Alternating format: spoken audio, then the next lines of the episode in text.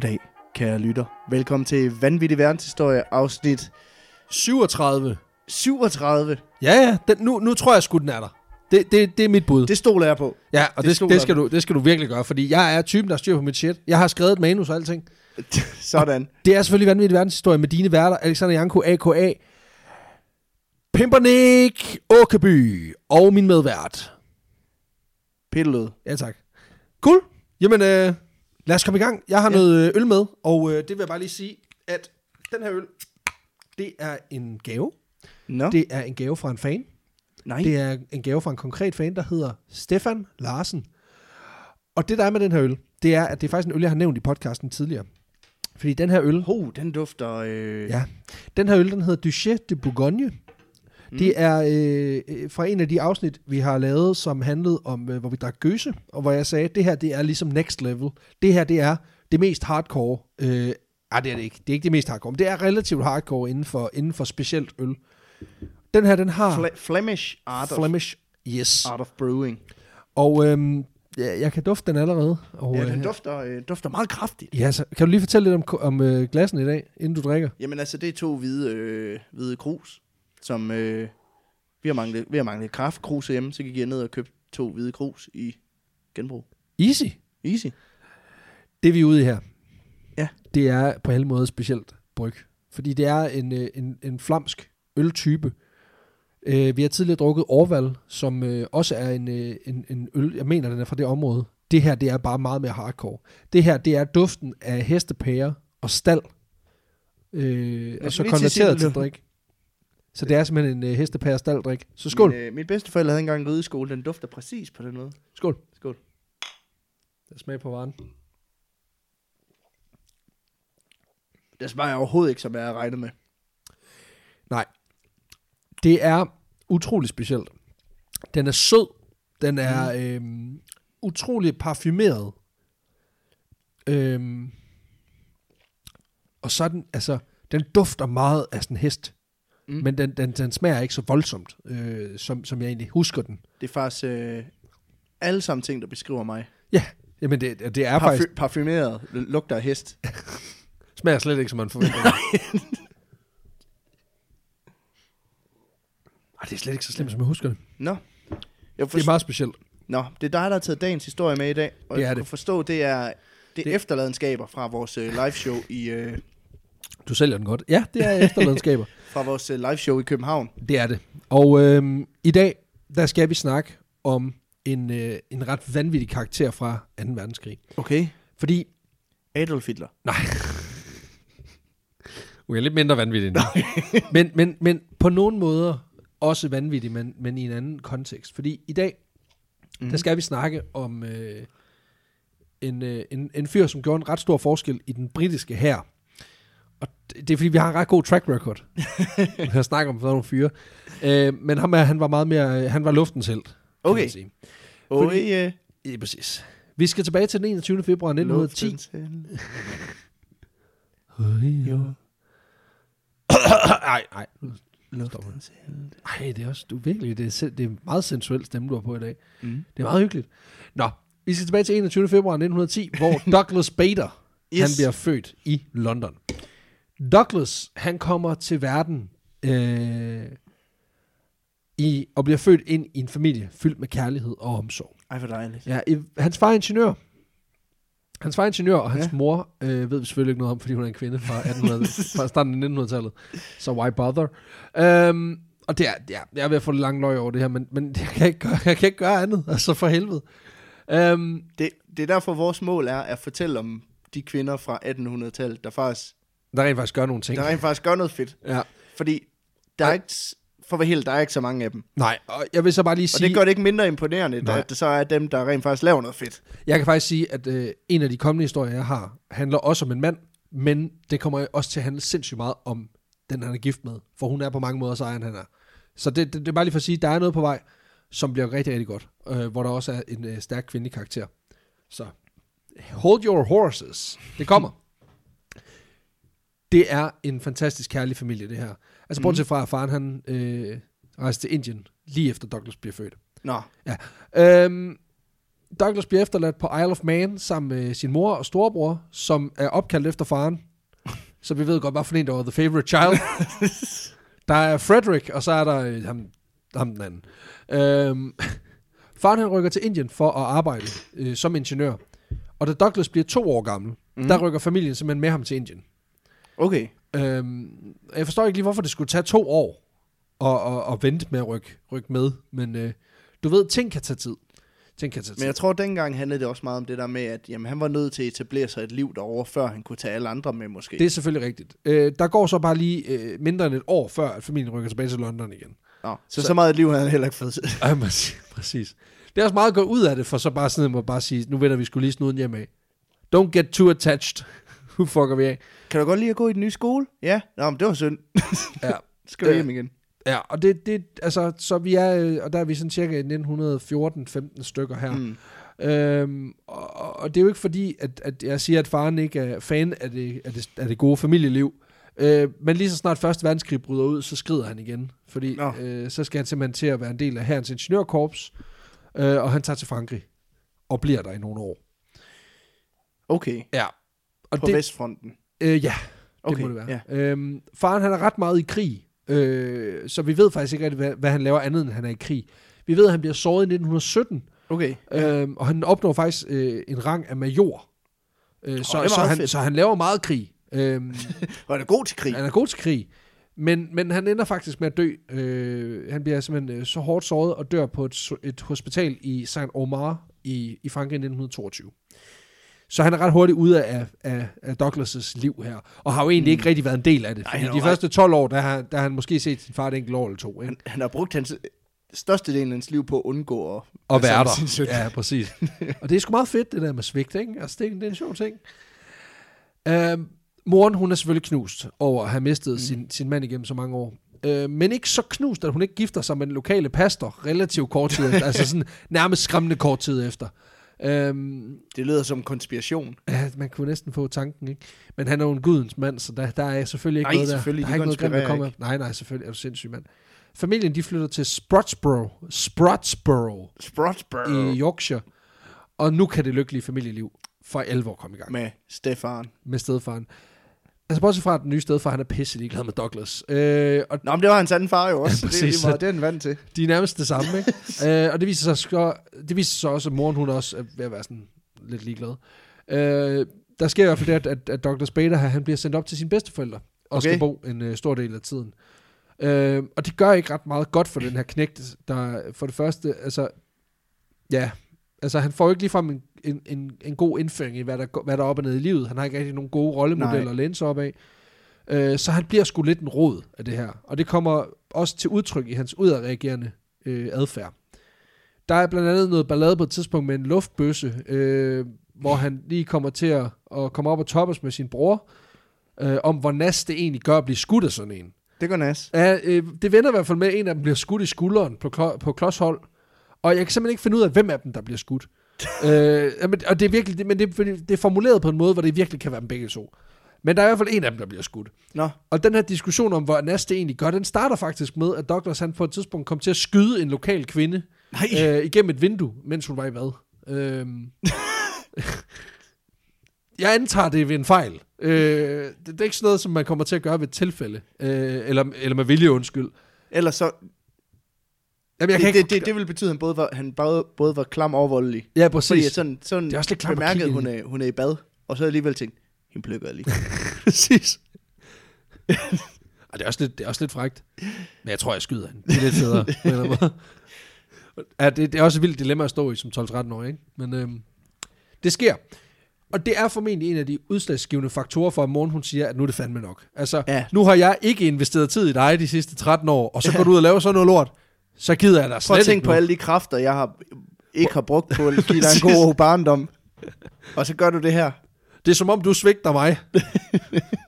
Fordi, Hvad fanden er det, der fordi foregår? jeg svigtede Bare dig. fordi, jeg, bare fordi jeg sådan systematisk har svigtet dig igennem hele din barndom, så synes du, du skal komme her og spille Fandango. Så er det ud, kammerat. Øhm, ja, han... Øhm, ja. Han, øh, han, han bliver smidt på kostskole, simpelthen. Og Okay, øhm, ja. ja. Fordi han er også ved at blive, han er blevet sgu lidt, lidt aggressiv også, øh, udover det her med, at han har en kæmpe fascination for våben. så, øh, så, er han, så er han også blevet lidt aggressiv, og det betyder simpelthen, at han ender med at blive smidt på kostskole, for ligesom at blive rettet lidt ind. Øh, Mm. og det fede ved den her kostskole, det er, at han har faktisk mulighed her for at udvise, øh, altså for ligesom at udleve sin aggressive side igennem en masse fed sport. Fedt. Øh, han bliver, surprise, rigtig, rigtig glad for rugby. Ja, ja. Øh, så det dyrker han øh, meget, og, og, og det der er sådan lidt en underlig ting, det er, at han, han er endnu mere glad for rugby, hvis modstanderne er markant større end ham selv. så han spiller altså rugby mod nogen, der er 3-4 årgange over ham. Øh, What? ja. Men han bliver Og også der, er god. ikke, der er ikke sådan noget, ligesom da man gik til... Har du nogensinde spillet sådan noget skolefodbold? Ja, ja, det der, hvor der er sådan en klassetrin. Ja. Hvor det er sådan noget, at så hvis du spillede med dem på høje klassetrin, så fik du, øh, så startede du med et point. Nå, det ved jeg ikke. Altså, Nå. det er ikke sådan, at du... Det er ikke sådan, at okay, nu kommer Douglas, han er kun 13, så han må lige give dig en kæverasler, før vi starter. altså, Så jeg må tror lige ikke, det sparke jer i løgene tre gange. Præcis. Øh, ja, fordi så, så får man ikke opbildet sådan tre drenge på 16, når man når de lige starter med at få nogle, nogle korporlige spark lige i lø- i løgene, så, øh, så er de, jo- de er jo ikke hævngage i sådan nogle, sådan nogle Nej, det teenager. bliver de ikke aggressive af. Nej, overhovedet ikke. Nej, men han, øh, han, han viser faktisk noget talent i forhold til det her rugby, fordi han, øh, han ender sgu med at komme til træning hos en af de største rugbyklubber i landet. Men, men, øh, men det bliver ikke den vej, han ender med at gå. Altså, selvom han er god og sådan noget, så, så er der noget andet, der, endelig, der mm. rent faktisk ender med at fascinere ham. Okay. Øh, for som 13-årig, der besøger han sin tante på en skoleferie, og hun er gift med en, øh, en pilot fra Royal Air Force Wow. en fyr, der hedder Cyril Birch. Og øh, i løbet af den her ferie, der øh, bliver der simpelthen tændt en ild i den unge Douglas Bader. Og da han er færdig med det her, der bliver han simpelthen mm. overbevist om, at han skal være pilot. Det kan være fordi, at der er en mandlig voksen, der rent faktisk bare antager bare en my af interesse i hans liv, og tænker, det må være det. Så må jeg, jeg skal være ligesom ham. Han ja, er, præcis. han, er, han er det eneste gode, den eneste gode mand, jeg nogensinde har mødt. Han, han er rar. ja. han er, hold, hold nu fast, et behageligt OK menneske. Præcis. Um, Douglas Bader er ikke en særlig uh, boglig stærk type, men det lykkes ham faktisk at, at gennemføre skolen på fornuftig vis, mm. og han overvejer kort at tage en uh, universitetsvej. Han er faktisk blevet tilbudt en uh, plads på Oxford, Uh, Okay, men han vil hellere på Cambridge, og det bliver noget værd palaver, fordi at, han, han gider godt det ene, men ikke det andet, og ja, det han er lidt spoilt for choice, men alligevel ikke, og det bliver noget værd råd. Så det vil jeg okay. Ikke gå, gå dybere ned i. Uh, men det, der så ender med at trække i ham, det er, at han vil hellere være... Han, han ender simpelthen med at tage en, uh, en tur hos Royal Air Force. Um, I 1928, der begynder han i en alder af ja, 18 år, og um, han kommer ret hurtigt på vingerne. Altså, han er, Okay. han er ret god. Han flyver øh, gennem det hele. Han er, jamen, han er ret talentfuld til at flyve. Mm. Han Mm. flyver lige gennem det hele. ja, Uh, han laver faktisk det sin... tog alt for lang tid før du opfattede det. Ej, jeg, jeg tænker bare, nu gemmer jeg den lige. Den får lige lov til at ligge et øjeblik. Han, øh, han gennemfører faktisk sin første soloflyvning, efter at have siddet i, i en flyver i 11 timer og et kvarter med en instruktor. Hold da kæft. Altså, så for, forestil dig det her. Du sidder ved siden af en, øh, af en pilot herfra, fra Københavns Lufthavn til Thailand, og så flyver du hjem. altså, det, det, det, det er sådan cirka den skala, vi er i. Altså, Altså, altså det, øh, det er ret meget. det ville nok, jeg har været i Asien engang. Ja. Der sad også en flyver i 11-12 timer. Jeg fik ikke engang lov at styre med, øh, hvor piloten sad ved siden af på vej hjem. Du fik altså, ikke lov til at dele peanuts ud. Nej, jeg fik ikke lov til en skid. Nej. De er blevet så hys. Sagt blev så hys efter 2001. Øhm, Jeg spurgte ellers pænt, og da jeg bankede på, på døren derinde, så overfaldt de mig. Jeg ved ikke, hvad det er for noget. det kunne være, fordi du kom med en, en Rambo-kniv, du havde købt. Jeg ville bare gerne vise det. Det var flot. Prøv at se, der er et kompas i bunden alt muligt. og fiskesnør. Du skal, du skal holde den for dig selv. Øhm, han er ret god til at flyve. Altså, han kommer hurtigt på vingerne, kommer hurtigt lov til, får hurtigt lov til at flyve selv. Men han er også stadigvæk lidt en, en bølle-type. Ja. Altså, han er sgu stadigvæk lidt sådan en rod, ikke? Fordi i sin kadettid hos uh, Royal Air Force, der fortsætter hans interesse for sport, og han begynder at spille uh, både hockey og går til boksning. Det er alle de aggressive sportsgrene, han, øh, han altså, vælger. det er også bare det med, at han vælger to nye sportsgrene, hvor, som begge to har voldstone over sig. Den ene af dem, det er sådan en subtil vold, og den anden, det, er- det er straight up bare vold. Altså, Det er, bare boksning at er jo slå- bare vold. Det er bare at slå hinanden i hovedet. Det er jo bare organiseret vold. Altså, jeg kommer fra Herning af, hvor vi er meget stolte af det der, øh, øh, det der ishockeyhold, vi har. Blue, Ja. Blue Fox. Som er øh, rigtig gode til at slå tænder ja. ud på andre. Hvor men, vi, vi, vi kan jo se i statistikken derude, at antallet af, af overfald, altså der sker i byen, er lavere de dage, hvor der er ishockeykampe. Ja, fordi de går For- bare ind på stadion og tæver hinanden. Ja, fordi så de der, ja, de der ishockeyfans der, det er jo alle dem, der er voldelige, så de går derind, og så får de rasset af. Og så går de bare helt sende hjem igennem byen. Ja, så er det bare sådan, åh, det, det kaster med blomster ud. Og har det bare hyggeligt. Ja, de slapper helt af på en anden Kysser måde. alle på vej hjem. Ja, der, er, der er en helt anden ro over Herning, når der har været Blue Fox. Ja, Blue uh. Fox vandt. Ved- Til, Jeg har slået tre tænder ud fra en fra Varde. til så- gengæld, hvis de har tabt, Ja, ja, så er der. Så- Har jeg fortalt så dig, brænder formaten. har jeg fortalt dig den historie om, at jeg engang havde en veninde, der boede i en by på Djursland, hvor man kunne være sikker på, at hvis Danmark de tabte en landskamp, så var der et røveri i den lokale bank dagen efter. Nej, det lyder... det er ikke engang løgn. Der var seriøst en, en fyr i byen. Han boede midt i byen. Og hvis, der, hvis Danmark de spillede landskamp, og de tabte, så gik han op og lavede enten indbrud, eller han, gik, han begik et røveri. Og det var sådan... Og, Hvorfor? Fordi han spillede på kampen, eller? nej! Han var vred. Og det, som om banken... Jeg ved det heller Det ikke. er også Ole Bank med den spasser. Præcis. Han sørger for, at hans hold de taber, og det var vildt. når de altså, spiller mod Spanien. Og det var også bare for sindssygt, fordi den der bank, der var i byen, altså det var vidderligt. Den var, den var måske dobbelt så stor som en pølsevogn. Altså der var, der var ingen plads. Nej, nej. Så, så det var vidderligt. Bare, det var igen, det var før, øh, hvad hedder sådan noget, det var før der var ATM-maskiner og sådan nogle ting. Altså der, du kunne ikke hæve en, en ærlig 100 kroner seddel, men du gik ind i en bank. nej, Nu nej. lyder det også, som om jeg er 80 år gammel, men, men der var virkelig, der gik en historie om, at hvis Lars ned på Hovedgaden 3, hvis, hvis, de, hvis han, altså han så fodbold med åbne vinduer, du kunne høre, hvordan, hvad, hvad der stod, alt efter hvor højt han råbte, det kunne du høre gennem hele byen. Så banken hvis Danmark gik lige ned og låste boksen. Fuck. Vi fik tæv i går. Barrikader døren. Jeg kan se, at han kommer. Og det, var, det var virkelig så sindssygt. Altså, det var sådan noget, det, det kan godt være, det ikke var hver gang, men det var sådan noget, det var sket en 4-5 gange, da jeg lærte hende at kende. Det var det er helt sindssygt, altså, men igen, åh, What? Jylland, Jylland, vi elsker det. øhm, Udover at han, øh, udover at han går til de her øh, voldsport, tæskesport, så begynder han også at lave en del ballade på skolen, og deltager blandt andet i nogle illegale racerløb på motorcykler i bil. Okay. Øh, og han ender faktisk med at få nogle seriøse advarsler fra hans overordnede. Men det, det, det kommer aldrig til mere end det, faktisk. Jeg tror måske også, at det handler om, at han, han er også ret god, så man har ikke lyst til at... Altså, det, det er jo sådan, det er i her. Mm. Altså, du kan, være, du kan være det største dumme svin, men hvis du er rigtig, rigtig god til at plukke nogen. ja, til at plukke nogen, så gør de der ikke Men rigtig det er også bare sådan, tør, tør man gå hen til nogen, Der- der, der- der, er vildt god til at dræbe Du folk, gang- og, du er og så sige sådan, du, du, du er lidt et pikhoved. Du er lidt en psykopat, er du ikke det? Er du ikke lidt en pik? så vender han sig bare, står bare med 50 kaliber. øhm, I luften er han også relativt dumdristig. Okay. Øh, fordi altså, han er god nok til at blive udtaget til nogle konkurrenceflyvninger, hvor han placerer sig højt, og han bliver faktisk også gjort til en pilot i den 23. eskadrille, øhm, som er der, hvor han ender Ja, efter, ja. efter en tid. Og der viser han også sine friske sider. Fordi han laver blandt andet ret mange stunts, og ret meget luftakrobatik Okay, i de han, her han, fly. er, han er lidt ligesom ham fra Top Gun. Ja, det Tom er han Cruise i Top Gun, det der er også han laver øh, stunts. Ja, og det gør han, øh, mens han flyver træningsmissioner. Og det er flere gange ved at gå galt. Øh, blandt andet, da han under træning, der flyver de i de her, øh, i nogle fly, der hedder Bristol Bulldog, som er nogle, nogle træningsfly, de har. Mm. Øhm, og der, øh, de, de her fly, de har et problem, fordi at de har nogle stabilitetsproblemer, når hastigheden ikke er ret høj. Altså det er, når man er ved at lette, Ja, ja. Øh, så, så, er de, så ryster de sgu lidt. Men det ser Douglas sgu mere som sådan en unødvendig sikkerhedsting. øhm, så han, han begynder også at lave stunts, øhm, altså øh, barrel rolls og alt sådan noget sindssygt. Øh, Vender flyene på What? hovedet og sådan noget, mens, altså, når, mens, de, fly- mens han flyver med lav hastighed, og det er ved at gå galt, altså han er ved at, ved at, at lande forkert et par gange. Og han får også nogle reprimander, men, men, men det, der sker åbenbart ikke noget. Øhm, det er faktisk sådan, at på det her tidspunkt, der er 30% af de uheld, der sker i forbindelse med regelbrud, de resulterer i, at folk de simpelthen dør af det. Okay. Øh, men den statistik, den skider Bader altså på. Øhm, og en dag, konkret, der er en dag, hvor han har været til en våbentest, hvor han har skulle skyde, mens han var i, de har jo sådan, at de har, de har jo med, altså Ja, maskingevær. de her sidder med en maskingevær i den ene hånd, og så øh, rettet i den anden. Jeg tror faktisk, der er en knap, og så sidder der to maskingevær i selve flyveren. Ej, ej. Nej. øhm, ja, altså... Der, Nogle gange så skyder de uden at holde på rettet. Præcis.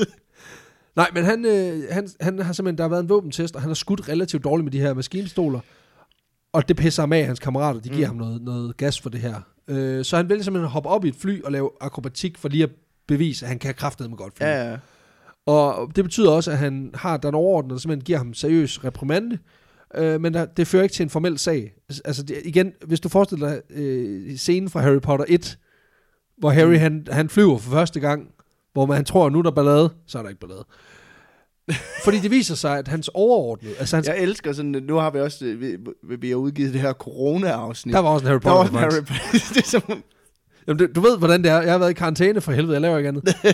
øhm, nej, men, men det viser sig, at det, det er fordi Dr. Dr. Spaders egne overordnede, de, de er ret large med, at han laver stunts i Mm. deres fly. Og det er jo så måske også fordi, at de her akrobatikøvelser, som han fyrer af, det er ikke uden bagtanke. Fordi den her 23. eskadrille, hvor han er i, Mm. de er ubesejret i en ret stor flyvekonkurrence, der bliver lavet i hvert år øh, ved det, der hedder Hendon Air Show. okay. Øh, de vandt titlen i 1929, i 1930, og i foråret 1931, der vinder Douglas, mm. sammen med hans kollega Harry Day, der vinder de også trofæet. Okay. Så han er jo også nødt til at træne det på en eller anden måde. og det bliver så sådan lidt ureglementeret, men han gør det stadigvæk. Det er faktisk lidt ligesom Harry Potter, Ja. hvor det er sådan, jamen det er okay, at du... Du har, men du, fa- du fik jo Quidditch-pokalen, Ja. så det er alt er godt. Jeg glæder mig til senere, når han dræber Voldemort. Det Åh, du er, du er overraskende tæt på. uh, som, Nej. jo, som jo er Wizard Hitler, så vi var bare ned og plukker. lige præcis. Um, Vi har førerfrit forår stadigvæk i øvrigt. ja, og det går ikke. Jeg tror bare, vi må give Regnvik de der øl, og så køre videre. Ja. Øhm, han har ligesom noget at kæmpe for, og noget at holde sig skarp på. Men det er, ikke uden, det, det er altså ikke uden pris, fordi den 14. december 1931, der Mm. sætter Dr. Spader sig op i en uh, Bulldog Mark II flyver på Woodley Airfield. Du kan godt høre detaljerne er skruet Ja, ja, af vejret, så det, det er altid godt. Og det gør han altså for at træne nogle af de her akrobatikrutiner. Øhm, og det mener han så er en eller anden urensagelig årsag. De skal foregå relativt tæt på jorden. ja, det er klart. Øhm, og det er altså, selvom alle piloter de har fået at vide, at man skal holde sig over 150 meter hele tiden. Mm. Altså 150 meter. Øh, Op i luften. ja, han skal Ja. holde sig over 150 meter, og han må ikke lave akrobatik øh, ved en lavere højde end 610 meter. Okay. Så man skal relativt højt op. Øhm, men vi ved jo godt, at Dr. Spader, han giver ikke en skid. Han giver, en, han retningslinjer. giver en fuck. han, altså, han er pisselig glad. Så han træner nogle af de her rutiner lidt tættere på jorden. Okay. Altså, Hvor, altså meget tættere på jorden. Øhm, altså faktisk så tæt på jorden, at da han laver en specifik øvelse, øh, hvor han laver et rul med flyet, der får den venstre vinge skulle lige fat i jorden. nej. Jo. Øh, og så styrter flyet.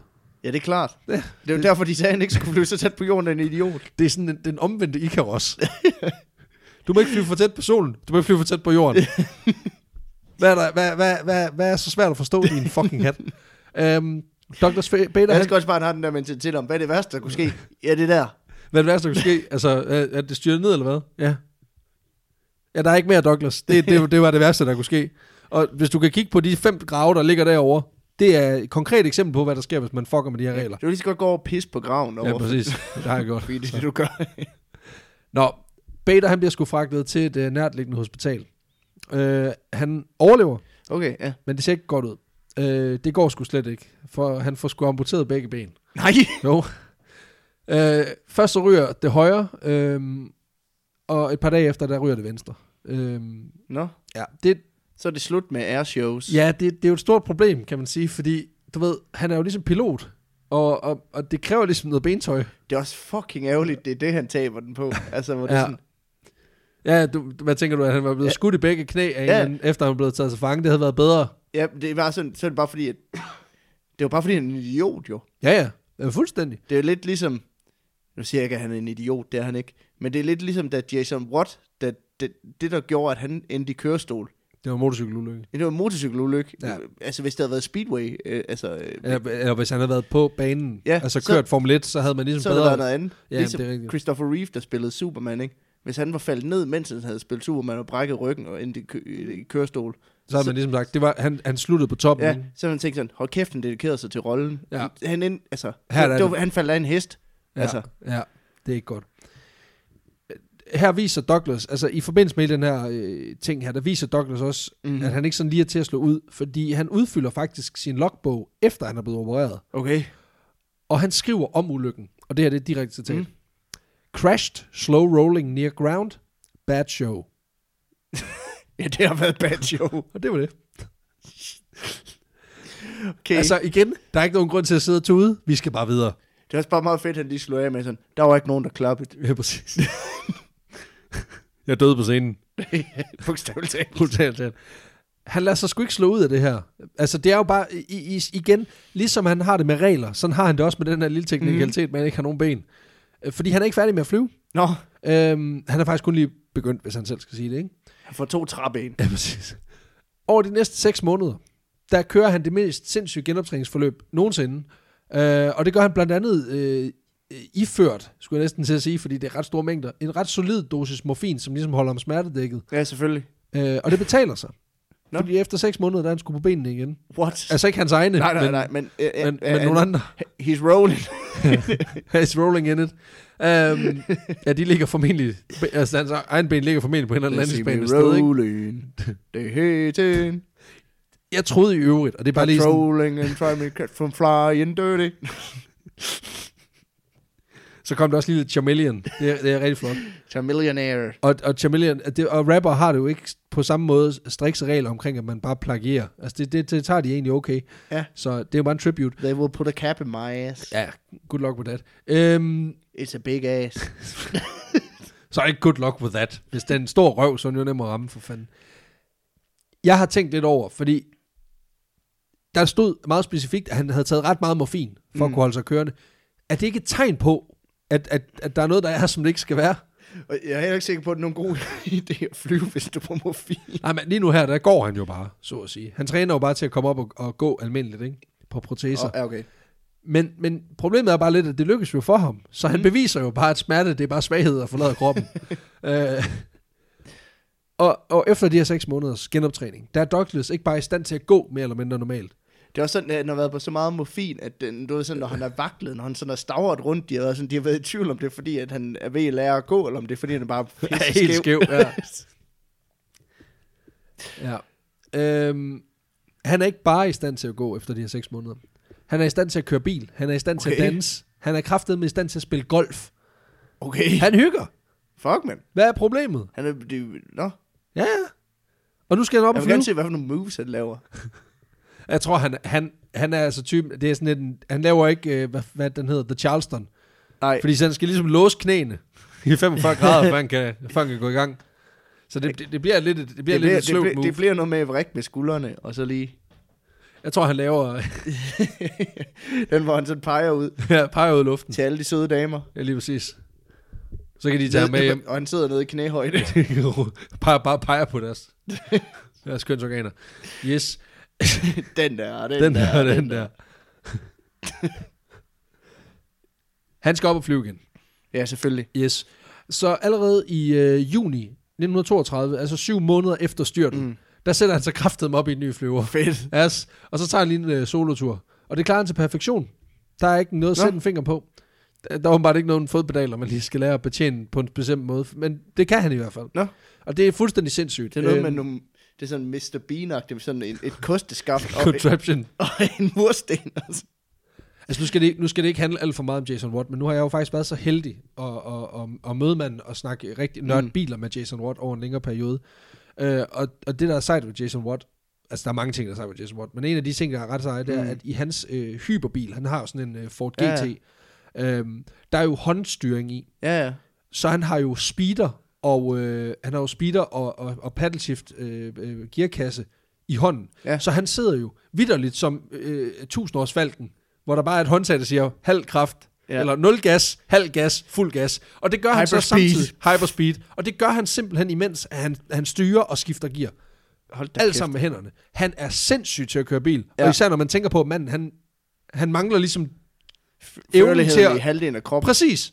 Altså, og jeg har været ude at køre med ham, han, er, han, kører, han kører ret godt. Når man tænker på, Mm. altså, han kører ikke bare godt, når man tænker på, hvad han har af problemer. Han kører bare godt. Færdig arbejde.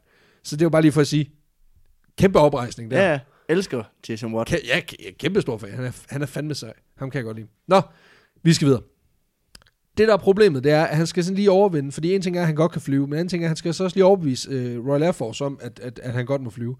Mm. Og det er åbenbart svært at få lov til, fordi, altså, det, det får man altså ikke bare lov til. Og, og, og, og man skal jo tænke på, at han har lige overvundet sig selv og, og almindelige mm. Fysiske begrænsninger, men han kan sgu ikke lige vinde over, over Royal Air Force byråkrati. Nej, øh, fordi men han, papirarbejde, det... var min største svaghed. det var djøfferne. Så god var han heller ikke i skolen. Nej, præcis. Ej, men øh, han får faktisk som udgangspunkt lov til at fortsætte. Okay. i øh, Royal Air Force.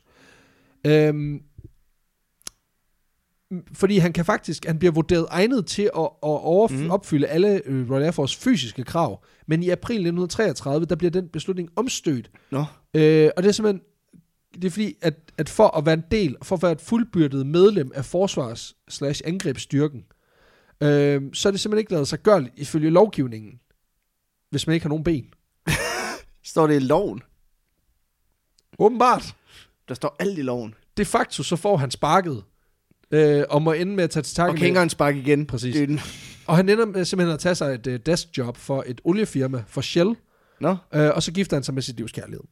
Nå det er jo godt for ham. Ja, og det var det. Øh, ej, det er bare pis. øh, det er først nu, det vilde det starter. Fordi i løbet af 30'erne, slut 30'erne, der begynder vores held her ligesom at fornemme, at der er noget i gære. Øh. Mm. Der er ballade i Europa, det kulminerer selvfølgelig, at krigen bryder ud i 1939.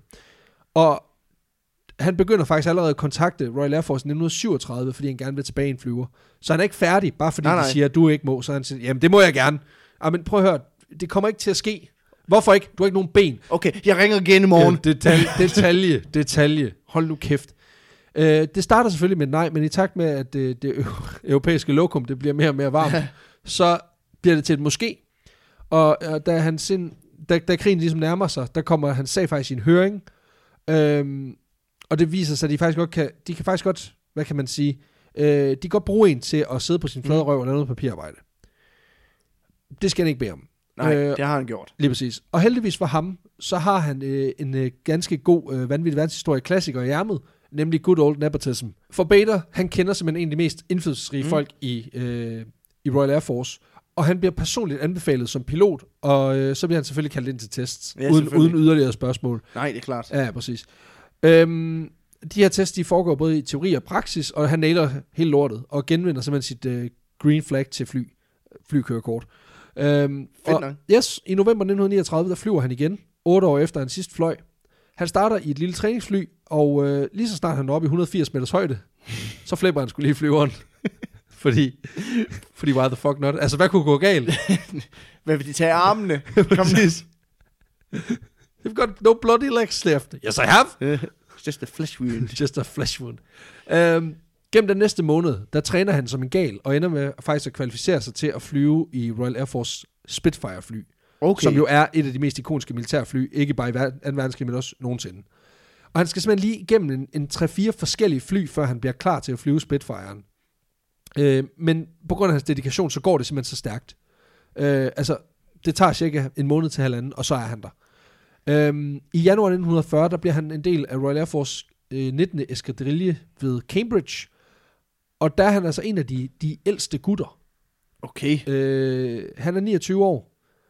Og det, det siger altså også bare noget om, hvor Ja. vi er på, altså hvad det er for en, en virkelighed, vi lever i, når en af de gamle, det Ja, ja, der næsten er 30, ikke? Øhm, og de næste mange måneder, de går som en kombination af træning, både på landjorden i teknik og i luften, hvor han så bruger en del tid på patruljeflyvning, hvor han våger over luftrummet til over de allieredes øh, forsyningsskibe. Ja. Ja. Øhm, I løbet af de her måneder, der lykkedes ham faktisk også at smadre et øh, Spitfire-fly. øhm, ja. Og, Ja. og det er fordi, at da han letter, der glemmer han skulle lige at indstille propellens hastighed. Øh, det er sådan, at den Nå. har ligesom sådan en, øh, du ved, ligesom, et, ligesom en, øh, en øh, hastighed i en traktor, eller en havetraktor, hvor du ligesom har, du har Den har- kanin og gepard. Ja, Øh, og eller skildpadden. Skil, skildpaddekanin, ikke?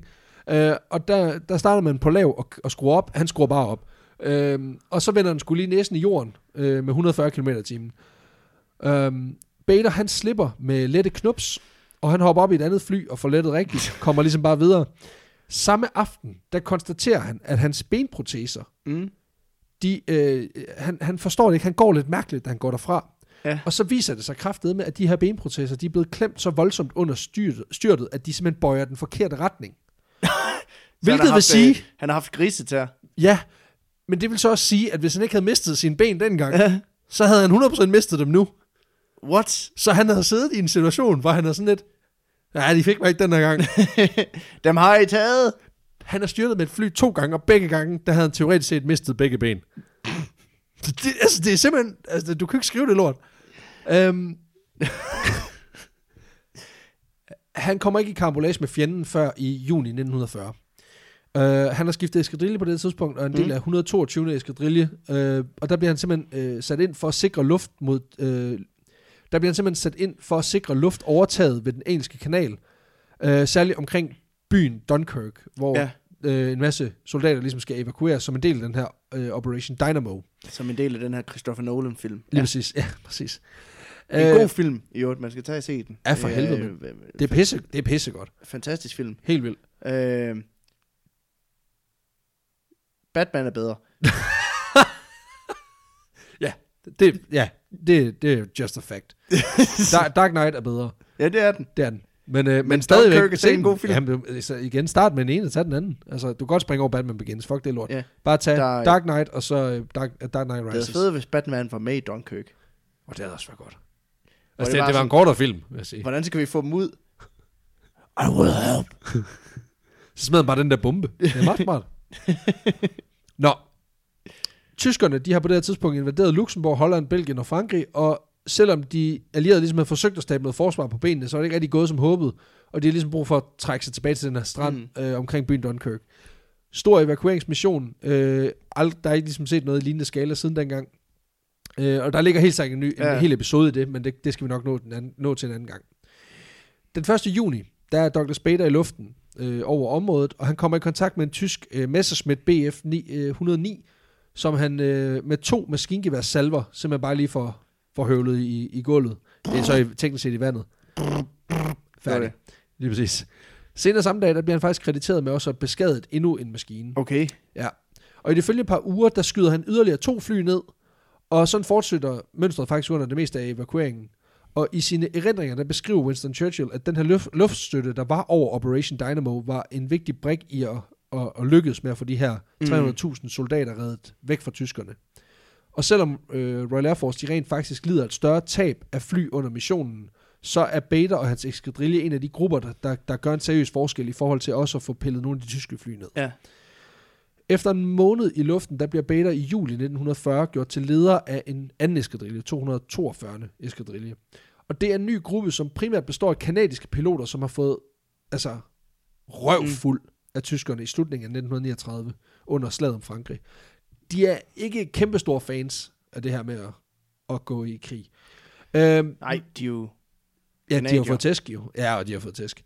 Øh, men, men nok også mest, fordi de er kanadier. Øhm, Det er jo Amerikas franskmænd. ja, det er det. øh, det er det. Men Bader, han formår faktisk at få gentændt deres gnist, øh, og får gjort dem klar til mission øh, allerede i starten af juli 1940. Og det er ret heldigt, fordi dagen efter, at eskadrillen de er, blevet, de er blevet klar igen, mm. der Mhm. vælger tyskerne simpelthen at forsøge at invadere England. Oh. Så, så det er egentlig meget god timing. det, det, det er godt ramt. Er I klar? Ja. Hvorfor? De kommer nu. Super. Godt nok. Jamen, så kører vi. Er I klar? Ikke helt. Det er synd. Ja, så er vi fucked. Øh, allerede dagen efter, der får øh, Bader, faktisk allerede dagen efter, de er blevet sat ind, der får Mm. Bader simpelthen meget tysk fly ned i luftrummet over Norfolk, og øh, hvor han får simpelthen øje på et mindre bombefly, der er på vej mod kysten, mm. og øh, han er på patrulje alene.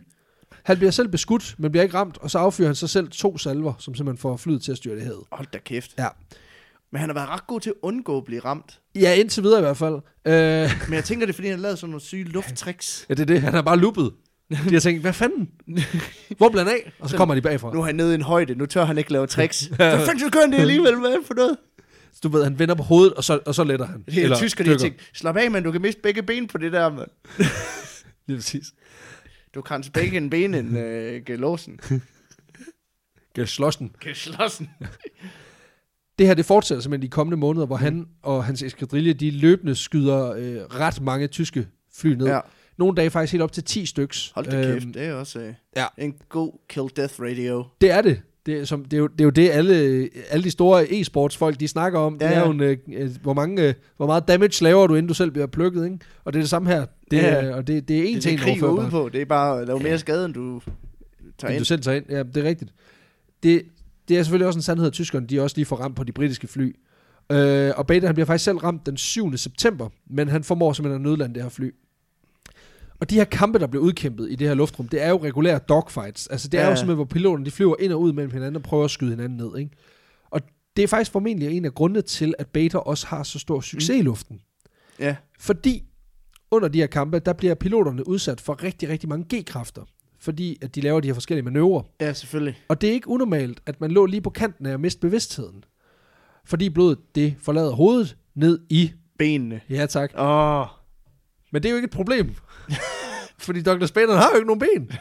øhm, så der er ikke noget sted, at alt blodet det kan pisse hen. Så han kan simpelthen holde koncentrationen, formodentligt.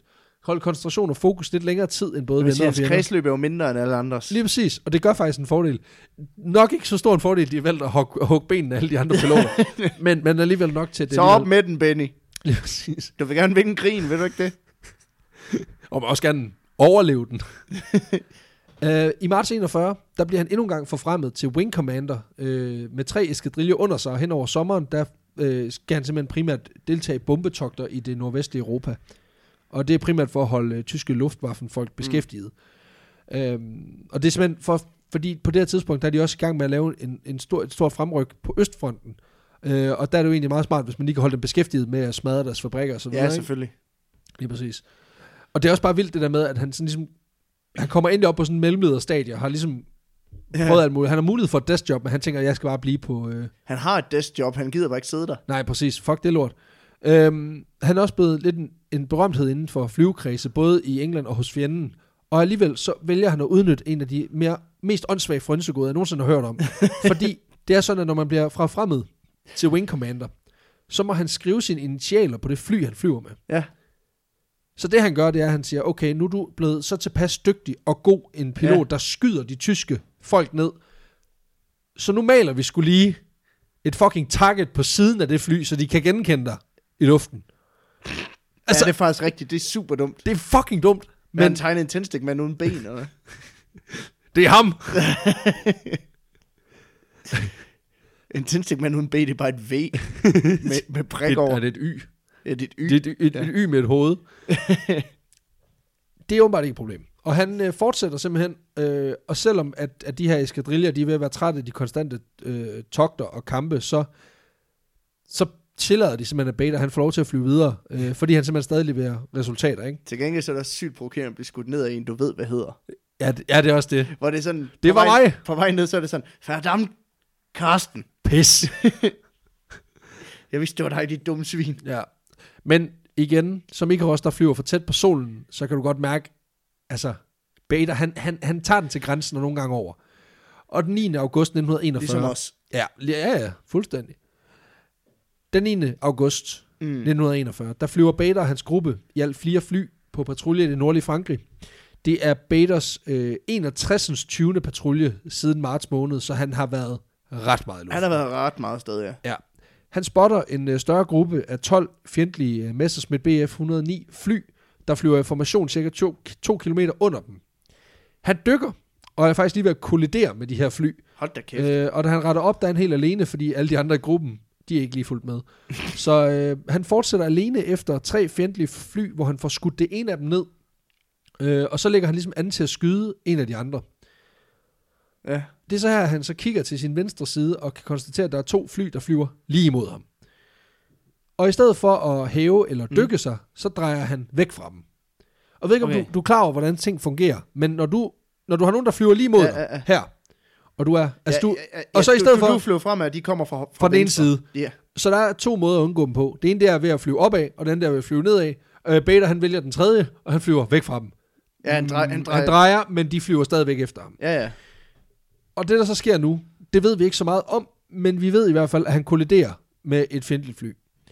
Øhm, eller, der er også en anden øh, spekuleret på en anden teori, om at han simpelthen bliver offer for friendly fire. Altså, de har ikke kunne se, hvem det var, selvom hans Nå. navn det står på siden, så har de skudt ham. Øhm, der sker i hvert fald det, at flyet, øh, at bagenden af flyet, det simpelthen er væk, Hold da. og han falder Nå. mod jorden med 600 km i timen. Og så lander han i junglen og skal overleve i 11 dage. Ja, præcis. Crossover episode. Nej, han begynder at lægge an til at forlade den her øh, faldende skud, øh, men der er sgu et problem. Mm. En af hans benproteser sidder kraftet fast i bunden af flyet. Jo, Ej, fuck noget lort. det er noget pis. Uh, Hvis bare han kunne tage den af. ja, hvis han nu bare kunne tage den af. Der er ikke noget at gøre. Han ender med simpelthen at gøre sig fri af de seler, han kan, og så trækker han i snoren til sin faldskærm. Og så forsvinder øh, det dalende fly under ham, sammen med et af hans ben. han lander selv på jorden, øh, og der går ikke længe, før han bliver opdaget af den tyske her, og han bliver selvfølgelig taget til fange. Han kan jo ikke rigtig stikke af, kan man sige. Nej, ja, han kan humpe væk. Går det langsomt. på et ben. Som snøvsen. En form for britisk snøvsen. øhm, Er det en pastinak? Nej, det er øh, det er sgu Dr. Spader nu. Dr. Spader. Men ligesom vores anden britte, Jack Churchill, så bliver Beta fandme ikke behandlet som, som soldater er flest. Fordi han bliver faktisk i første omgang sendt til øh, hospitalet i St. Omar, hvor hans far faktisk lå begravet. Nå, Øh, og efterfølgende så bliver han mødt med en overraskende positiv attitude af den tyske oberst, Adolf Garland, okay. øh, som udover at være oberst, også selv er aktiv pilot med over 700 missioner under bæltet. Hold da kæft. Ja. Og begge ben. Og begge ben. Plantet solidt på jorden. Garland og hans piloter, de tager simpelthen imod Dr. Spader med nærmest kammeratlig mine, og respekterer ham for den indsats, han har lavet, på trods af, at han aktivt har forsøgt at slå nogle af deres kollegaer ihjel. Øhm, men det er simpelthen fordi, at de ved, at han er handicappet. De ved, at han ikke har nogen ben. Og de er, har så meget respekt for, at han har, har haft så meget succes på trods af hans handicap. Det kan være, at han ikke lige fortæller dem, at han rent faktisk kan holde koncentrationen Ja. og sådan noget, ikke? Men, men alligevel. Men det er også... Det minder lidt om vores, øh, hvor, vores øh, afsnit om handicapsport, hvor jeg snakker om det der med, at det er jo, det er jo voldsomt imponerende, at de kan lave, gøre det her. Jamen præcis. Men forestil dig også, hvor nederen det ville være, hvis der så var en pilot, der havde faked ikke at have nogen ben. Oh, ja, Og så bare høste ros over, over i Nazi-Tyskland. Og det kunne jo være fedt. Altså det der med, at de sådan der aktivt havde, havde fået sådan, lavet det sive, at vi har kun handicappede piloter. ja. vi får fucking tæsk. Også Øhm, fordi så, så får man det lidt mere skidt, når man skyder folk ned, hvis det er sådan, Ah, det "Ej, var også ej, jeg træls." har også handicappet, det Ja, var, præcis. snyd, det var snyd. han bliver faktisk inviteret et smut hen til tyskernes luftbase, Nå, hvor han lige får sådan en lille rundtur. Jeg forestiller mig, at han får en form for snacks. Og han får faktisk også lov til og- ja, præcis. Og han får faktisk lov til at sidde i Oberst Adolf Garlands egen Messerschmitt 109 Nå. flyver. det kan han se, fordi det står på siden, Ja, præcis. at det er hans. Nej, men, jamen, prøv lige at høre, hvad jeg siger. Der er en britisk pilot, Ja, ja, der ja. blevet skudt ned, som får lov til at sidde i fjendens fly. Altså, fordi også- han er handicappet. Nej, altså det er ikke sådan noget make-a-wish. Altså, det, det, det, er jo fordi, de tænker, han er fandme dygtig. Og det er også Ja, bare det der med, nu har vi, Kæmpe, det, det, ja, mad props. ja, og, og, og, nu har vi fået i årtier fået tudet ørerne fulde af, at nazisterne var nogle grufulde svin, der henrettede alt og alle, de kunne komme i nærheden af. Og så er der en her, der har bekræftet nakket 21 af deres egne. Hvor Han de får bare- sgu lige en rundtur. Hvor de bare lægger sig fladt ned og siger, det var fandme flot. High fives all around. Altså, der er meet and greet. Altså, det, det er helt skørt, ikke? Øhm, mens han sidder i Oberstens fly, Mhm. mm-hmm. der spørger han, om han ikke lige må tage en tur. Øh, ja, bare lige for at se ham. Altså, han, han, han sagde vidderligt, jeg vil gerne lige se, hvordan de virker. Mm. Øh, det må han sgu ikke. Øh, Nej, det er klart. Men det er fedt nok, at han lige giver den et skud. Ja, ja, det altså, tænker, ja, ja, nu prøver vi. Bare forestil dig sådan, så flyver jeg hjem til England, motherfuckers. Præcis. Peace out, bitches. Uh, han er på det tidspunkt ikke blevet udskrevet fra hospitalet nu. Uh, han har stadig nogle knups, som han skal behandles for, og så er der så lige det obvious problem, at han ikke har noget ben. Nej, ja. Men her, der er Adolf Garland, han er sgu meget behjælpelig. Uh, for han mener, det kan sgu ikke passe, at man ikke lige kan få sig et nyt ben. Uh, så han skriver til englænderne, om, uh, om, om de ikke lige kan sende et ben. Med posten. Ja. Yeah. Og, og udover Er det, her, er det her fjerde afsnit i posttrilogien? Ja, Det kan, ja, det kan man sige. Sindssyg luftpost. Øhm, fordi udover at skrive til englænderne, så skriver Adolf Garland sgu også lige til chefen for Luftwaffen, Hermann Göring. Og han giver sgu grønt lys. Nå, Ja. Fandme ikke noget pis der. Og så bliver Operation, Operation Leg, det bliver sgu lige sat i værk.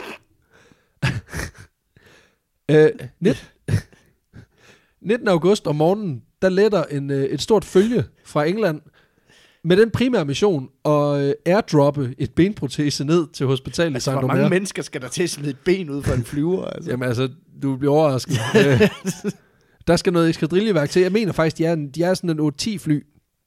Men man kan undre sig, ikke? Luftwaffe har simpelthen givet grønt lys til, at der er en våbenhvile, indtil det her ben det er afleveret. Og det skulle blive smidt lige omkring kl. 11, hvorefter de britiske fly, de, øh, de altså, der er sådan en, en gentleman agreement Ja. om, at de, øh, de bare vender om at tage hjem. Men britterne har sgu også andre ting med sig. Øh, fordi øh, Udover at aflevere benet, så er de skulle lige røve fuld bomber med også. og dem bruger de skulle lige til at smadre den der lufthavn, hvor Garlands eskadrille, de, holder- de, de holder til. Øh, og så prøver de også at, at gå efter et øh, kraftværk, som tyskerne de brugte til at få, få strøm og sådan noget. Hvorfor Øh, de har smidt det der ben ned, og så er de begyndt at flyve væk, så sådan, vi glemte noget. lige et øjeblik. Vi har noget mere til jer. Vi har gaver med. Auf Wiedersehen, Mm, motherfuckers. er, det, er det øl? Er det chokolade? Ja. Nej, det er bomber. det bomber til face. det er bomber til face. Øh, og, og jeg, jeg tænker sådan, altså, de, de gik efter det her kraftværk, men det kunne de så ikke på grund af dårligt vejr. Ja. Og det kan jo godt virke det, som om det er super uetisk, at man, man bryder den her våbenhvile og smider bomber. Men man skal også, også huske det bæredygtige aspekt i det her. Ja. Hvis de var der jo alligevel, Det er ikke? meget CO2-venligt. Du skal huske på, hvor meget sviner med sådan nogle flyvemaskiner. Greta Thunberg, hun sidder og klapper i hænder. Præcis, det er godt tænkt, boys. Godt tænkt. Men han får så, altså, på trods af, at de smider bomber i hovedet på dem, Ja. så får han faktisk benet. Øhm, ja, så han får så skudt nyt ben. Og det er ikke blevet sprunget i luften af, de smed bomber. Nej, nej, for de fløj jo lige et par kilometer. Altså, Åh, de er jo ja, ikke dumme. Altså, de smider jo ikke noget på hospital. Øhm, og der går sgu ikke længe før, at Han, bare forst... han har siddet ude på altanen på det der hospital, og så lige grebet, så det, grebet benet og, og vinket. og så kigget Nailed på alle de der eksplosioner ude i horisonten. Til lyden af Pixies. Slutningen på Fight Club. Der var en kulturel reference. Det er også en form for kulturprogram. Øhm, han får sig et nyt ben, og der går sgu ikke længe før, Også, at det, er det også, får... det er også en god film, jo. Den kan man også godt se. Den kan man også det godt er lige se god men David, altså- David Fincher-film. Ja, for helvede. Øh, Øh, jeg har ikke så meget mere at sige. den er ikke så, lige, den er ikke så god som Seven. Nej, men, men... øh, Åh, oh, oh. ah, Jeg kan bedre lide, jeg kan sgu bedre lide Ja. Fight Club. okay, så Social Network. Nej, fuck dig. Nej. Den er god. Den er god, men den er ikke, den er ikke lige så god. Nå, det, det må være, det er en anden podcast. Øhm, der går ikke Social Network havde været bedre, hvis Tyler Durden han var med. sådan... ja. Det er også været en For lidt, så havde Mark Zuckerberg fået tæsk. Også lidt anderledes film, hvor, hvor det viser sig, at det handler om, at, at, at det i bund og grund bare handler om, Mark Zuckerberg han er skizofren. Ja. Det vil, det vil også have klædt den, eller lider af personlighedsspaltning, lad os nu lade med why split hairs. Det Øhm, kan man ikke, han er en robot. Ja, det er det. ligesom, ligesom Mette Frederiksen. Okay, vi kommer fuld cirkel på det lort her. Der går ikke længe, før at, øh, at det her nye, den her nye benprotese, den får ben at gå på. Ja. Han gør i hvert fald brug af sin nyvundne, genvundne førlighed. Øh, for det første, han gør, det er selvfølgelig, at han prøver at flygte fra hospitalet. Ja, det er klart. Du, skal ikke, give- du skal give et ben til en mand, der gerne vil stikke af. Ja, du, kan jo ikke spørge, du kan jo ikke spørge, hvad man gerne vil stikke af. Nej, nej. Det kan de jo regne ud. Ja, det kan de. Han, øh, han kører sgu klassikeren med laner. Han laver sgu et Ud af ræb. af- vinduet. Han laver sgu et ræb af laner. Øh, men rebet er ikke langt nok. Øh, så det han gør, det er, han, tager lige, han finder sgu lige et, et, et, et lag mere. Og det gør han ved, at han øh, låner sgu lige et af sin øh, australske kollega, Bill Russell, som alligevel lå i koma. øh, fordi han havde fået amputeret sin arm dagen før. Nå. Han skulle sgu ikke bruge det lagen jo. Så, så det tager Douglas Bader skulle lige. Øh, og nu er rebet langt nok, men, men, Russell, øh, men, men, men Bill Russell han har sgu også lige en funktion mere, fordi han skal skulle lige agere anker for Bader. så han binder sgu den ene ende af rebet fast til Russells seng, og så skubber han sengen hen til vinduet, og så hopper han ud af vinduet. og så stikker han af. Øh, det lykkedes ham at flygte, øh, og det lykkedes faktisk også at komme hen til et fransk safe house, Mm. øh, hvor der er en bonde, der står klar til at hjælpe ham. Men øh, der er skulle lige en ansat på hospitalet, som har set flugten. Og hun sladrer til tyskerne. Øhm, og så bliver Bader sgu fanget igen, og bunden og hans kone bliver sgu sendt til, i koncentrationslejr i Tyskland. Nej. Jo. Øh, efter krigen, der får informanten jo lige 20 års fængsel for at have sladret. Ja. Ja. Så snitches get stitches. Ja. And lots of jail time. Jeg ved faktisk ikke, jeg har faktisk prøvet at finde ud af, hvad der skete med bunden og hans kone, men, men det, det har jeg simpelthen ikke kunne finde ud af, desværre. Nej. Nå. Det her, det bliver selvfølgelig kun det første flugtforsøg i en, i en række år de næste år, øh, hvor, hvor han så sidder i forskellige øh, fangelejre. Øhm, hans mission var selvfølgelig at flygte, men udover det, så var det også at være til så meget gene for tyskerne som overhovedet muligt. Øh, og det gjorde han simpelthen ud fra en, en betragtning, som man brugte inden for Royal Air Force, der simpelthen hed goon baiting. Goon, goon. Goon baiting. Ja. Som simpelthen er, at man simpelthen prøver at skabe så meget ravage som overhovedet muligt, uden at sætte sig selv i en position, hvor man kommer i problemer. Det, det, det er et, et, et seriøst okay. term, de brugte. Øhm, han deltager i flere forskellige flugtforsøg. Der er blandt andet et, hvor han ifølge en af de kilder, jeg har fundet, der bruger han sine benproteser til at gemme jord i. Fra en tunnel, han er i gang med at grave. Og så, så når han går rundt ude på Så han, gårdspladsen, han går Shawshank Redemption. han går fucking Shawshank på det det. er også en god film. Den skulle man også tage der er så mange referencer. Jeg kan ikke huske, hvem der instruerede den, så jeg kan ikke engang... Nej, men det er lige meget. Ja, det er det ikke, men, men lige det her tilfælde er Men det. den havde været bedre, hvis Batman han var. Ja, hvis Tyler Durden havde været der. For så skulle han nok komme ud af det fængsel. så har Morgan Freeman fået tæsk. Der er jo mange, der får tæsk i den film, men Morgan Freeman, han får ikke nogen tæsk. Ej, den eneste, der ikke får tæsk. Det er, fordi han er så rar. Han har aldrig været skurken i en film, har du ikke tænkt på det? Nej, men han har til gengæld spillet Gud flere gange, ikke? Ja, ja, det er Altså, er så rar. Gud og Nelson Mandela, men det er jo det samme. Ja. For nogen i hvert fald. Nå, øh, han gemmer simpelthen jord i sine benproteser, ja. som han bruger, øh, mens han bygger den her tunnel. Og så om dagen, så går han simpelthen rundt og falder ude på gårdspladsen. Og så tømmer han jorden. Nå, det, det, det, det, det er sgu meget fedt. I august 1942, der stikker han af fra en lejr, der hedder Starklagt Drej, sammen med en håndfuld andre. De bliver så fanget et par dage efter. Øhm, men det lykkes ham faktisk at komme afsted et par gange mere. Han laver øh, flere forsøg, der ikke lykkes. Mm. Øhm, og fordi at, øh, at den her lejr, mange af de lejre, han er indlemmet i, det er for krigsfanger. Altså det er Ja, ikke for ja. almindelige, øh, almindelige mennesker, det er for krigsfanger Ja, ja. åbenbart. Det betyder også, at tyskerne ikke er lige så koldblodige, øh, som de er i de ud, udryddelseslejre, der er længere østpå. Det forhindrer dog ikke en tysk øh, officer i på et tidspunkt at blive så træt af Douglas Baders latterligt mange flugtforsøg. Hans fucking pis. Han truer ham simpelthen med at tage hans ben. altså, er der, også- jeg vil- der er noget børnehavepædagogisk over det her. Jeg vil sige, jeg kan, jeg kan godt forstå det. For Det kan jeg- jeg på et eller tidspunkt, så løber man bare tør for tålmodighed, så, så, Så tager jeg, så tager jeg den. jeg tager ikke dit legetøj, jeg tager din ben. Din fucking hat. Så kan du sidde der. Pækhoved, mand. Præcis. I efteråret 1942, der bliver han overført til Kolditz-fængslet, som er det mest øh, topsikrede fængsel i Tyskland. Og her tilbringer han faktisk krigen, øh, resten af krigen, indtil den slutter, og han bliver befriet af amerikanerne den 15. april 1945. Efter krigen, der øh, bliver han simpelthen valgt til at lede en sejrsflyvning over London i juni 1945. Okay. Øh, og i forbindelse med kapitulationen, der kommer han faktisk i kontakt med nogle af Adolf Garlands folk, altså nogle af den her obersts folk, mm. Mm. som er blevet fanget af britterne. Og der er en af dem, der i løbet af den tid her har mistet en arm. Og der søger, øh, sørger Douglas Bader simpelthen for, at han får fat i en protese. Okay. Og så er der ligesom, så er Og så der får han gengæld. airdroppet. ja, fra, fra Tyskland. Det er virkelig dumt. De spilder tid. De havde en protese lige der. Og så bombede de dem lige samtidig. Ja, ja, selvfølgelig. Og det, Ja. det var sådan et, jeg Ligesom- troede, vi var færdige med den slags. Jamen, de var sådan, for igen af samme skuffe. Ja, ja, præcis. Det, det er en til en. Det er Operation Arm. øhm, I tiden efter krigen, der fortsætter han i Royal Air Force, øhm, men de her tre års fængsling har faktisk gjort, at der er løbet meget vand under broen, og mm. det gør også, at, han bliver anset, at hans metoder bliver anset som værende gammeldags. Øhm, og det ender med, at han stopper i flyvåbnet i juli 1946. Okay. Han overvejer kort en karriere i politik, men beslutter faktisk, han beslutter sig faktisk for at, at ende med at gå tilbage og arbejde for Shell, som han havde arbejdet for i sin civile tid der efter hans Ja, skade. ja, ja. Hans resonemang det er, at de havde taget ham ind på trods af hans handicap, og derfor så prioriterede han faktisk at arbejde for dem over andre virksomheder, som havde tilbudt ham bedre løn og bedre vilkår. Okay. Men han var, han var en tro type, ikke? Det var dengang Shell, de var, De var ikke bare nogle douchebags. ja, de var good guys. Ja, og der er faktisk lige en lille detalje til sidst, men det kommer vi til. Og det er måske også meget godt, at han ikke blev politiker, fordi altså selvom han er blevet rigtig voksen mm. på det her tidspunkt, så er han stadig meget grovkornet og en bøllet type. Øh, blandt andet så på et tidspunkt, der besøger han den her tyske øh, oberst Adolf Garland i Tyskland, mange år efter krigen. Ja. Og så træder han på et tidspunkt ind i et rum, hvor der er fyldt med ekspiloter fra Luftwaffe. Øh, og der siger han simpelthen bare helt ublu ud i lokalet. Hold da kæft, jeg havde ikke troet, at vi havde lavet så mange af jer skider overleve. Wrong crowd. Men også meget ballsy. Og, så, altså- og så tog de hans ben. En, en mand, hvis testikler hænger så tæt på jorden, der synes jeg egentlig, det er måde nok.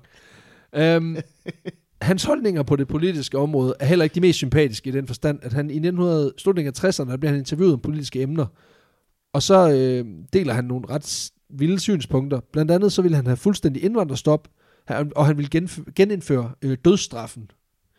Så lidt, lidt hæftig type. Ah, Øhm, nej. Men han besluttede sig for ikke at, at være en del af de onde, så han nøjes med at arbejde for Shell. Jeg skal også at sige og hvad, han kaldte nazisterne for bastards. Ja, ja, ja, men altså sådan det. Han fortsætter med at flyve indtil 1979, hvor han flyver sin sidste tur i sit eget fly. Han har simpelthen en uh, Beach 95 uh, Travel Air, som er en gave, han har fået af Shell, da han gik på pension. Nej, Jo, ej, hvor smukt. prøv lige, prøv lige at forestille altså jeg har set rigtig mange gå på pension og stoppe på et arbejde. Det er sådan noget, du får en kælervase og en pose slik. Ja. Vi er lige et par, et par stykker, der er gået sammen på kontoret, så vi har lige købt dig en fucking flyver. Altså, hvad fanden er det, der foregår? Altså, men ja, han fik sig simpelthen en flyver. Nå. Dr. Spader, han døde af et hjerteanfald i september 1982, og, og efterlader sig ligesom et meget langt og meget seriøst mm. eftermæle af vanvid, som er blevet skildret i flere film. Øh, blandt andet i filmen Reach for the Sky, som udkom både i film og i bogform. Øh, bogen den solgte i øvrigt over 200, eller 300.000 eksemplarer, da den udkom. Hold da kæft. Ja, så han er på, øh, på mange måder blevet øh, et, et ikon. Han er faktisk også blevet slået til ridder øh, i England. Det er også så en hans- god film, faktisk. Det havde været bedre, hvis Batman havde været. Eller hvis Tyler Durden havde været med, fordi så havde Dr. Spader fået tæsk. det kunne han sgu godt have brug for, på en eller anden måde. Ja. Altså, han fik jo ikke tæsk af sin far, eller sin stedfar, eller sin Ej. mor, men de var der bare ikke, ikke? Øhm, Til gengæld faldt begge hans ben af. Så jeg tror, ej, han de faldt ikke af. Det var, det, var, det var ham, det var lidt hans egen skyld. Og han er ikke nogen Lego-mand. Det Nej, det er rigtigt. Det var simpelthen historien om uh, en af luftens helt store helte, Flying Ace, oh, ja. Sir Dr. Spader, den benlyse fugl. Så han er også Sir. Han blev... Øh... Han blev kaldt til, ja, han blev slået til ridder. Så han blev Sir. Nå. Sir Dr. Spader. Fedt. Yes, Vild type. historien om Dr. Spader. Det var, øh, det, det var sgu en af de mere mærkelige. det var simpelthen ved, ved at miste benene to gange. Så vi har, vi har lidt et tema her. Jeg har næsten solgt Eiffeltårnet to Ja. ja. gange. Jeg har næsten mistet benene. Han begge. mistede, ben, han var, mistede teknisk set benene to gange, så mistede han et ben også senere. Ja, og så fik et, et nyt ben. Så han, er faktisk, ind. han er på seks ben nu, faktisk. ja, det er for meget ben til et person. Der er kun en, der, der, der er mere ben end ham, og det er, det er rapperen Tessa. Hvad? okay, det er en reference til vores unge lyttere. Det fandt, Nej, det du jeg ikke en kender godt Tessa, men Det er fordi, at hendes, øh, hendes største musiske, hvad man sige, øh, øh, sang lige nu, det er den sang, der hedder Ben. Nå. Fuck dig. vi skal Okay. videre. Vi skal have, vi skal have placeret Dr. Spader på vores, øh, på vores anledningsbarometer. Ja, hvor høj kan han spacere op af? Ja. Han kan kravle på armene, kan altså, jeg ved ikke, om du vil spille ud. Mm, Hvorfor lyder det som lykkehjulet? Det er fordi, jeg bare kører sådan lykkehjul ind i hovedet, hvor der bare kommer et eller andet tal ud. Ja. Øh, 14? Nej. altså, jeg synes, vi er, vi er sådan forholdsvis højt op. Jeg tror, vi er i sådan slut 70'erne. Jeg kunne, jeg kunne godt være med til 77. Ja, det er også sådan... Det synes jeg, fordi den er tilpas skør, den har tilpas meget sådan verden, verdenshistorie, øh, Mm. øh, den har også noget, nogle, nogle konsekvenser, den har nogle skøre twists and turns, altså, den ligger sådan, det tænker jeg sådan god Mm. mm. midt slut 70. Jamen, det synes jeg er fint. Så 77, 77, så. det er det, vi gør. 77 til Douglas Bader. Ja, tak. The man Bjarke. with uh, two giant testicles and zero legs. Det er derfor, at han er nødt til at få benprotese. Det er fordi, hans, nød, hans løg er simpelthen så store, at han kommer til at stå på dem. hvis han ikke... øh, hvis Han ikke bouncer noget på dem, det- Præcis. Som sådan en form for mærkelig hoppebold. um, jeg håber lige, at, øh, at øh, Barometer Bjarke lige fører til protokol. Det var så 77 til Dr. Spader. Ja, Og inden vi slipper jer helt, så skal vi selvfølgelig lige huske at plukke for vores samarbejde med Zetland. det skal vi Vores nemlig. øh, dejlige online avis partner. Ja, Øhm, vi kan forstå, at øh, vi har været til møde med dem, og øh, de er glade for... de er glade for os. Vi er glade for dem. I er glade for dem. Og så Ja. er der jo ikke rigtig noget at, at Og de er glade for jer. til. Lige præcis. Ja, er du sindssyg, mand. Så øh, og det, lige helt kort for at rise op, det er simpelthen øh, et, en online avis, som tager sig af alle øh, de store samfundsemner, men, men pakker det nemt, let forståeligt ind. De udkommer ikke lige så tit som, øh, ja, som, som alle. De kører ikke gul breaking bjælke konstance, men De, til gengæld øh, så leverer de altså bare Og de solide går lige produkter. skridtet dybere, kan man sige. De tager lige spadestikket dybere og egentlig ikke bare kigger på, hvad sker der, men hvorfor sker der? Lige præcis. eller hvorfor, ske, hvorfor sker det? Og hvad er det egentlig, der ligger til grund for det hele? Ikke? Lige præcis. Øhm, nu har der været det her coronavirus, øh, der har raseret ret meget. Der har de været rigtig gode til at dykke ned i noget af det, synes jeg, og egentlig kigge på, jamen, det her Wuhan i Kina, jamen, ikke bare, jamen, hvad, hvad, Ikke bare konstatere, at det er der, men hvad er det for en størrelse? ja, hvad, altså, og hvad, hvordan ser det ud i Wuhan, hvordan er det rent faktisk, og hvad er det, det kommer af, og hvor, hvad er det, det der, der var de her rygter omkring noget flagmus på et marked, men nogen havde spist, og sådan noget, gå lidt ned i, jamen, hvad er det her marked er egentlig for noget, og. Så på den måde går det lige spadestikket dybere. Hvis I kunne tænke jer at støtte os øh, i vores arbejde med podcasten, så kan I skrive jer op til Zetland. Der får I, øh, I får to måneder for, 50 kroner. for 50 kroner. Lille femtedel af normalprisen. Det er, Mm. det, det er en billig måde at prøve et pissegodt medie på. Og hver gang I gør det, så sender Zetland simpelthen 200 kroner vores vej. Jeg skal også lige sige, at øh, man kan lytte til alle artiklerne. Altså, de bliver alle sammen indlæst af dem, der har skrevet den, og det er super fedt, når man er på, på farten. Lige præcis. Øhm, Og det er, altså, det er altså en fantastisk måde at give også en engangsdonation på, hvis I ikke lige synes, at I vil, øh, I vil smide penge på tier, eller, eller ikke lige kan overskue, overskue at købe billetter til vores shows lige nu, hvilket jeg også godt kan forstå, så, så, øh, så er det her bare en god måde at, at hvad kan man sige, give os en relativt stor pose penge, samtidig med at I også får noget selv ud af Mm. det. Altså får et fantastisk medlemskab op øh, ned i turbanen, ikke? Lige præcis. Så øh, måden, I kan gå ind og støtte os på, det er, hvis I går ind på www.zetland.dk-ausburg rocks. ja. Og der, kan I simpelthen, der er simpelthen en indmeldingsblanket, hvor I simpelthen bare øh, taster jeres sager ind, og så, øh, så, trækker de en halv triller, sender 200 til os, og så har I to måneders fantastisk prøveabonnement Mm. hos Zetland. Og så siger vi Tusind tak. tusind tak for støtten. Ja, I muy går- bien. I kan også støtte os ved at gå ind og like os ind på Facebook, hvis I ikke har gjort det. I kan gå ind og like os ind på Instagram. I må selvfølgelig meget gerne støtte os på tier, hvor man kan betale valgfrit beløb per afsnit. Der får I ikke andet ud af det, end at vi bliver ved med at producere. Nej. Og Men- så må I jo også rigtig, rigtig gerne altså, sende os øh, jeres tanker Mm. på øh, idéjammeren. Forslag til historier. Forslag til historier. I er så velkomne. Og ellers så, jamen, så er der ikke så meget at sige, end at vi øh, lyttes ved yes. derude næste søndag. Yes. Samme tid, samme sted, samme værter. See ya.